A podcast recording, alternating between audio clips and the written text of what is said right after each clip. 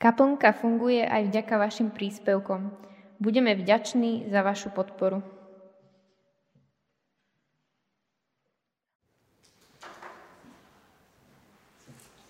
Čítanie zo skutkov apoštolov.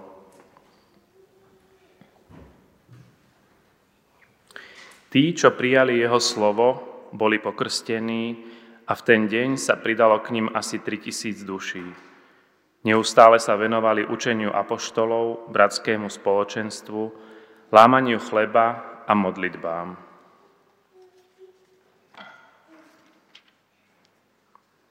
List Kolosenským.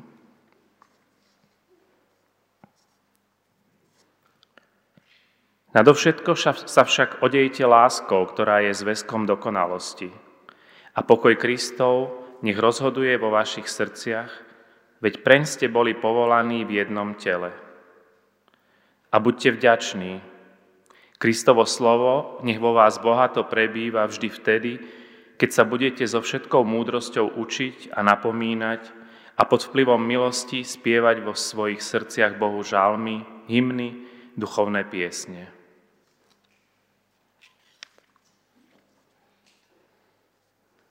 Z listu Filipenom.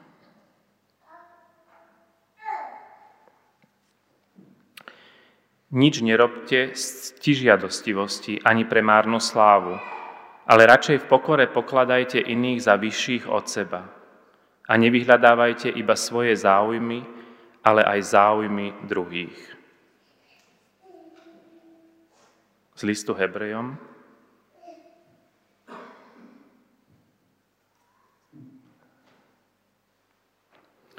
Venujme pozornosť jeden druhému a povzbudzujme sa k láske a dobrým skutkom.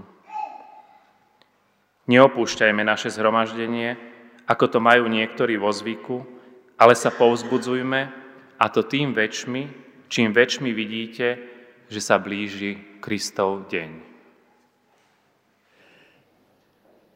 Takže voľby sú za nami. Znova sa stalo to, čo sa za posledných 33 rokov v našich dejinách opakuje. Tí, ktorých spája spoločné zlo, korupcia a protiprávne zneužívanie moci, sú jednotní. Časť spoločnosti, ktorá sa tomu zlu vspiera, je žalostne rozdelená. Staré heslo zamatovej revolúcie v jednote je sila znie dnes ako vtip. Môžeme sa s úsmeškom pozrieť do zrkadla a skonštatovať, v rozdelení je slabosť. Čo však môže spojiť tých, čo sa nespolčili v rozkrádaní štátu, ani v zneužívaní moci pre tých svojich ľudí?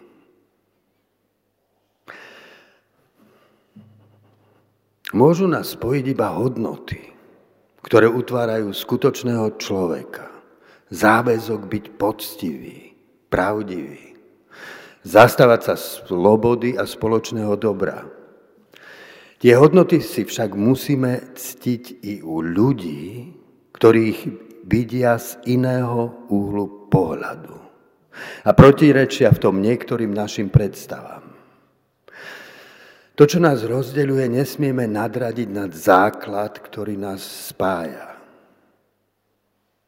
My sme však kultúru úcty nahradili kultúrou zneúctenia. Častujeme sa navzájom krčmovými posmeškami. To zneúctenie nás rozdeľuje. Bez úcty predsa nie je možná ani dohoda, ani dôvera. Proti kultúre zneúctenia treba podstaviť kultúru úctivosti. Vo vzájomnej úcte utvárať jednotu v rôznosti. Jednota v rôznosti patrí k etosu kaplnky. Tak chápeme zmysel slova církev. Spoločenstvo jedinečných individualit, spojených v Bohu, ako rozmanité údy v jednote tela. V spoločnosti nakazanej vírusom zneúctenia by kaplnka mohla byť ostrovčekom pozitívnej deviácie. Viem, znie to naivne a trúfalo. Či i my v kaplnke neprežívame podobnú rozdrobenosť? Skúsenosť izolácie počas pandémie preskúšala reálnosť tohto nášho etosu. Ak je ťažiskom bohoslúžieb iba počúvanie kázni, nepotrebujeme byť spolu. Videonáhrávky nám poslúžia lepšie ako stretnutie v kostole. Napokon aj modlitbe a meditácii sa v tichu komórky darí lepšie, ako keď tam musím byť aj s druhými. Priznávam, že sám som prispel k tejto mentalite. Môj život s Bohom sa už roky utvára v prvom rade, v samote a tichu modlitby a meditácie. Práve toto už dlhý čas zdôrazňujem aj v homíliách. Veď aj Ježiš nás nabádal k takejto ceste, nie? Keď sa modlíš, vojdi do svojej komórky, zavri za sebou dvere, a modli sa k svojmu otcovi, ktorý je v skrytosti. Od davu i od učeníkov Ježiš unikal do samoty na skryté miesta, aby tam obnovoval svoje duchovné sily v Božej prítomnosti. To je však iba jedna strana mince. Ježiš síce hovoril o modlitbe v skrytosti, no hneď na to učeníkom odovzdal modlitbu Oče náš. Nie Oče môj, ale Oče náš. Položil tak dôraz na druhú rovnako zásadnú stránku duchovného života.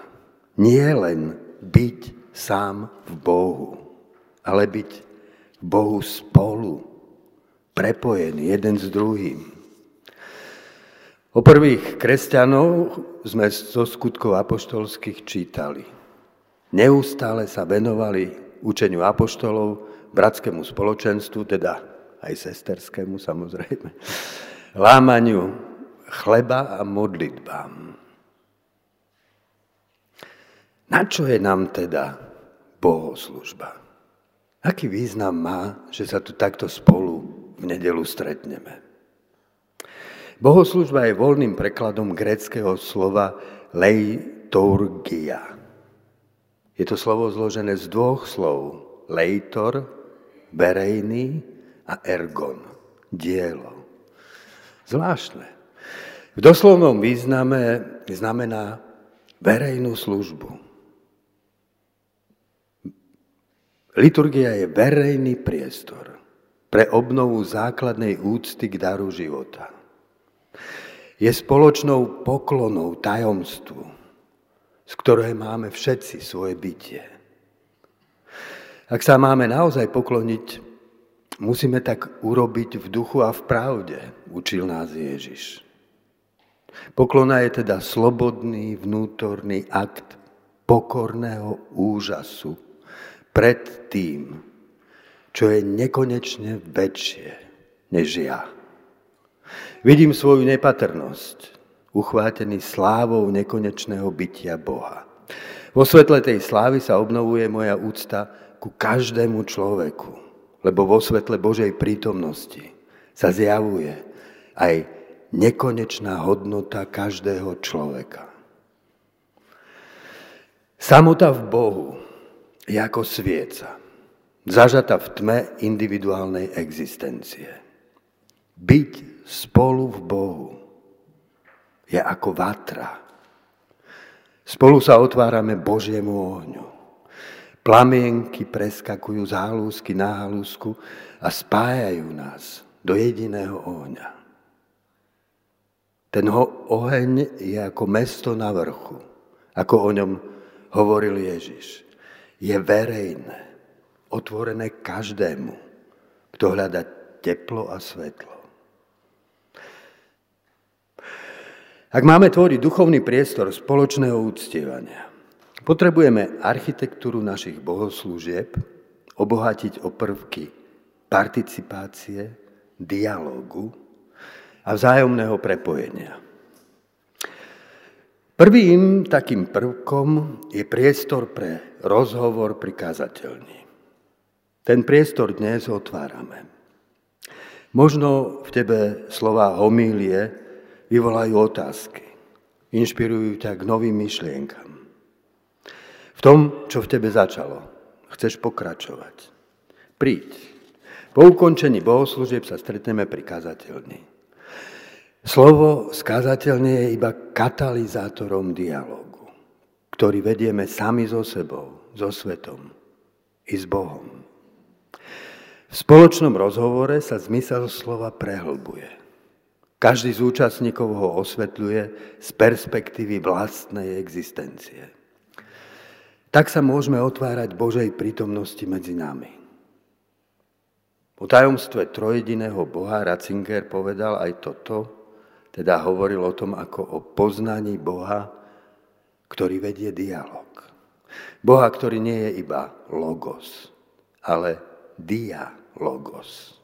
Nie len myšlienka a zmysel, ale rozhovor a slovo vo vzájomnosti hovoriacich. Keď čítame Bibliu, vstupujeme do dialogu, ktorý ľudia, oslovení Božou skutočnosťou, viedli počas tisíc ročí. Jednotlivé výroky sa potvrdzujú alebo si aj protirečia.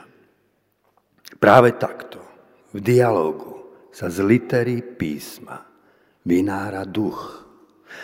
Ježiš sám žil v prostredí rabínov a veľkňazov, cez ktorých tie prastaré texty viedli otvorený, nikdy nekončiaci dialog. Dialog často plný vášnivých sporov. Nož aj Kristovo slovo, uchované v Evanieliu, sa rodilo práve v takomto dialogu. Rozhovor hlasov v písme vstupuje do rozhovoru s mojim vlastným životom a ja s ním vstupujem do rozhovoru s ostatnými.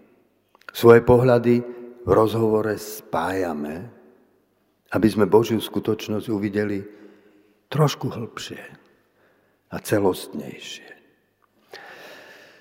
Druhým prvkom je liturgia modlitby. Otvára priestor pre skúsenosť vzájomného prepojenia v modlitbe. Autor listu Hebrejom spoločné stretnutia v Bohu zdôvodňoval takto. Venujte pozornosť jeden druhému a povzbudzujte sa k láske a dobrým skutkom.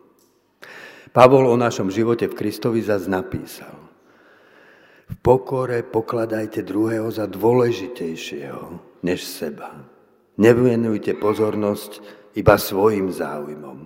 Venujte ju i záujmom tých druhých. A na inom mieste zas Pavol povedal, jedni neste bremena druhých a tak naplňte Kristov zákon. Liturgia modlitby otvára priestor pre pozornosť lásky, kde bremeno druhého môžeme prijať za svoje.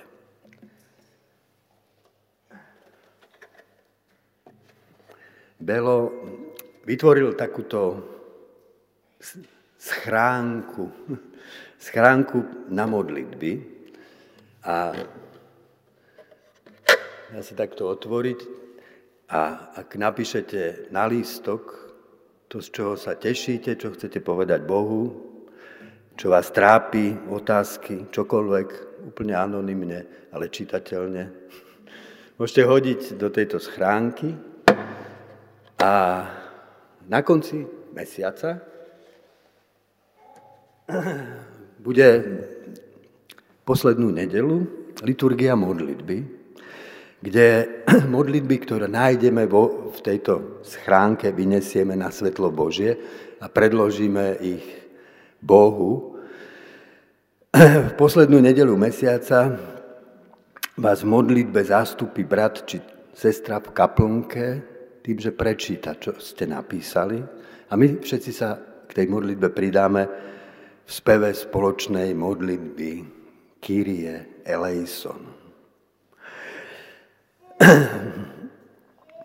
Tá schránka tu bude vždy, každú nedelu, takže môžete si aj dnes napísať modlitbu, ak ju máte, môžete ju doniesť na budúce, alebo na ďalšiu bohoslužbu a hoďte ju do nášho spoločného pokladu, ktorý predložíme Bohu. No a tretím prvkom je liturgia detí, ktorá bude a už bola vždy prvú nedelu v mesiaci. Tu sme už dvakrát zažili. Minulú povolebnú nedelu sme si počas liturgie deti pripomenuli podstatu našej nádeje. Kristovo kráľovstvo nie je z tohto sveta. V jadre Ježišovho učenia je však zvláštna podmienka. Do toho kráľovstva môžeme vstúpiť iba, ak sa obrátime a budeme ako deti. My však už dávno nie sme deti. Osvojili sme si poznanie a zručnosti potrebné k tomu, aby sme zvládli život v kráľovstve tohto sveta. Dieťa sa v nás stratilo. A predsa počas celého života je tu. Počujete ho. Počas celého života je tu, v strede nášho bytia. Dá, dá, dá. Aj dadaisti to vedeli. Zabudnuté dieťa, vnímavé pre kráľovstvo, ktoré nie je z tohto sveta, vidí skutočnosť prvotného zázraku. Akého zázraku? Dostal som dar bytia. Sám seba a svet okolo mňa, z ničoho ako dar z tajomstva, ktoré je nado mnou. Dieťa vo mne stojí tvárou tvár tomuto zázraku. Jeho čisté oči hľadia dovnútra skutočnosti, v ničom neskalenom údive. Ak dáme slovo deťom, dívame sa do ich očí, počúvame ich, môžeme znova počuť aj to dieťa v nás. Môžeme počuť prehovoriť múdrosť, na ktorú sme zabudli. Keď som sa minule na bohoslužbe spýtal deti, či slova môžu niečo povedať. Pascal Odpovedal múdrosťou, na ktorú nezabudnem. Prikyvol. Slova môžu tvoriť, veď vytvárajú medzi nami priateľstvo. Do stredu bohoslužby teda pozývame deti, aby nás učili. Tak ako Ježiš postavil do stredu premúdrelých učeníkov dieťa. To nám pomáha nadvezovať kontakt s dieťaťom v nás. Podobne ako sa to stalo Exipérimu na púšti, kde stretol malého princa a učil sa od neho zabudnutej múdrosti. Najdôležitejšie veci vidíme srdcom. To hlavné je totiž očam, očiam neviditeľné. Spolu s deťmi dokonca vstupujeme do meditácie. Meditujeme Božiu prítomnosť. Je to zaujímavé, ale od niekoľkých dospelákov som počul, že tie detské meditácie im konečne pomohli porozumieť, čo to vlastne tá meditácia je. A napokon stôl. Architekt ho umiestnil do centra kostola. Je to symbol starý ako prvé príbehy Biblie. Od stola, kde Abraham uhostil cudzincov, a stretol v nich anielov až po stôl poslednej večere. Stôl je srdcom komunity života. Delíme sa pri ňom o pokrm, ktorý v nás obnovuje vyčerpaný život. Tam, kde, spomedzi, kde sa spomedzi nás vytratí spoločný stôl, naše prepojenie sa rozpadá. Smerujeme do samoty a izolácie. Stolom spoločenstva Bohu je Eucharistia. Symbolo chleba a vína. Nám Boh dáva sám seba. Všetko, čo je moje, je tvoje. A všetko, čo je tvoje, je moje. Modlí sa Kristus a vysvetľuje nám tým, čo to znamená prijímať Boha a dávať sa Bohu.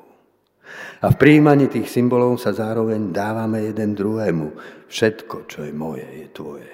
A všetko, čo je moje, je tvoje.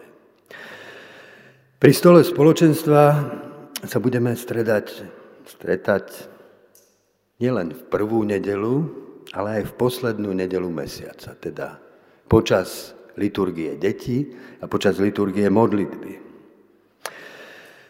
Nuž, liturgiou dialogu, liturgiou modlitby a liturgiou detí. Kaplnka otvára priestor pre naše vzájomné prepojenie v Bohu.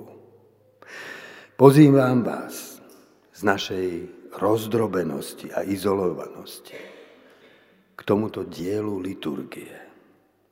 Poďme uprostred kultúry zneúctenia, vytvárať priestor úcty k životu, úcty k Bohu i úcty ku každému človeku.